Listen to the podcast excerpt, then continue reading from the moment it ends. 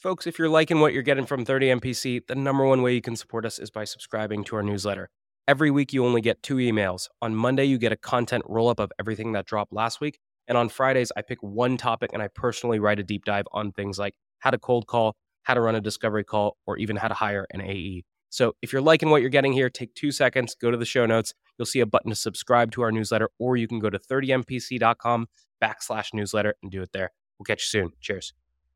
What's going on, folks? We're talking trade shows, events, in person conferences today, and these are extremely high potential, high opportunity things, and a lot of salespeople make total and utter waste of trade shows and conferences and what they spend their time doing at those things. So, today I'm talking about my big three to make sure that you get the most juice for your squeeze from in person conferences. Let us roll the tape. Number one is you want to avoid any and all non selling time. I see a ton of salespeople show up, they get on an airplane and fly to Dallas and they go to this conference center and then they spend four or five hours of the week on internal team meetings on Zoom. You've got to prioritize in person meetings when you are at these in person events. And so clear off any internal non selling meetings that are on your calendar, get them recorded, get them rescheduled. Don't do them if they are not essential to keeping the lights on for your business. So get those off of your calendar. But you're also going to have other distractions that are non selling time at these events. One of the most dangerous is actually your own team. It can be tough because you've gotten on an airplane and you might see reps from other territories that you only see two or three times a year. And don't get me wrong, there absolutely needs to be team time at these events. You don't want to be like the lone wolf who's totally ignoring your colleagues, but you've got to make it clear with the team hey, the number one priority for me when I'm at this thing is I'm trying to make it to President's Club. I want to meet with as many prospects as possible. And so want to spend time with my team, we should go do some things, but it can't get in the way of meeting with prospects or making efforts to go meet with prospects. That's the reality of working in sales. There's certainly time for team bonding, but can't get in the way of prospecting. The last non selling activity that's almost even more dangerous is when you get stuck in those long conversations with prospects that aren't really prospects. Maybe they're not a good fit for what you sell. Maybe they're not in your territory and a different rep needs to be having a conversation with them. What you don't want to do is go to a, a networking happy hour and spend 45 minutes stuck in conversation to someone that like you can't or shouldn't be selling to. And so the best tip I ever learned to gracefully exit bad fit conversations, I actually learned from John Barrows. And what John taught me was when you're trying to exit one of these conversations, it's kind of rude to just be like, yeah, I need to go, or I'm gonna go to the bathroom and like leave, because then they're gonna try to talk to you again. And so, what you should do, what John taught me, is you say, hey, you know, I- am sure you're like me at this event and you wanna meet with as many people as possible. Um, I'm really on the hunt to talk to as many marketing leaders at sales tech companies as possible. Um, and so, if you see any of those folks, would you would you be open to pointing them out for me? Um, but by the way, what type of person are you here to meet with? I want to make sure I'm looking out for you too. And what you've done is you've communicated, hey, I'm here to meet a lot of people just like you. This is who I'm looking for. Now you can get this person helping you out, but then you make it reciprocal by saying, hey, who are you here to meet? How can I help you out? And that's the best way to gracefully exit a not great fit conversation. The next theme here, tip number two, is do not wait for prospects to come to you. You've got to go seek them out. Most salespeople, they show up at these things and they sit at the booth with their hands in their pockets and they're on their phone or their laptop and they're waiting for prospects to come to them.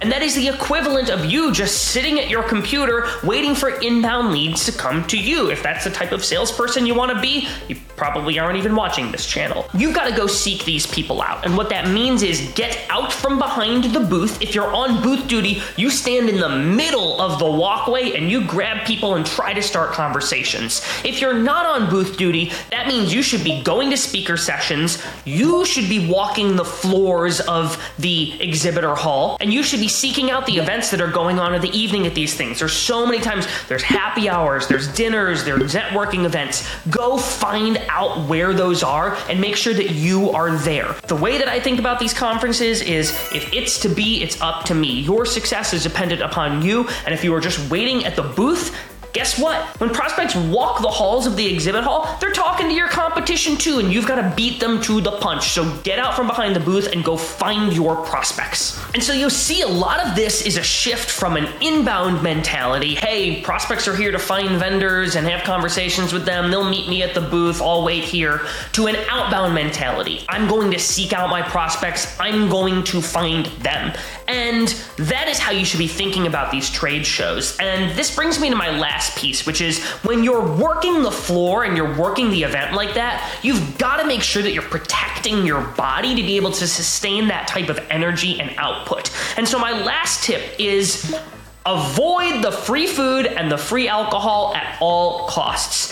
At these events, there are always happy hours, networking events, free Modelo, little hot dogs wrapped in croissants, and the average salesperson says, Awesome, I got on an airplane, there's free food, I'm at a happy hour. This feels like a vacation. And so they treat it like a vacation and they drink three free Heinekens and they eat nacho cheese and chicken wings and they feel like crap. The next day, they are far lower energy than they could be if they had treated themselves right and they spent time being distracted by the free food and drink as opposed to talking with prospects. My recommendation eat a healthy meal beforehand and ignore the free food and free drinks. It might feel like a happy hour, it might feel like a vacation, but it is not. You are here on business, and so treat it accordingly.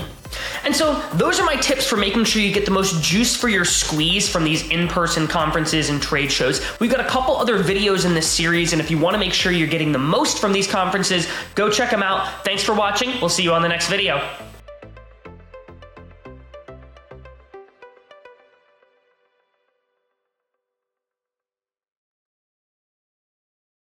Today's tip to optimize your sales day is brought to you by Boomerang. If you get an email and the action required on that email is going to take you less than two minutes to do, do it on the spot. It's not worth adding it to your to do list, having to look at the item, remember what you need to do. That's going to take you more than two minutes anyway. So do it on the spot, get it off your plate. Now, we documented our best templates and tips to help you optimize your sales day with our friends at Boomerang, and you can get that documentation for free at the link in the show notes.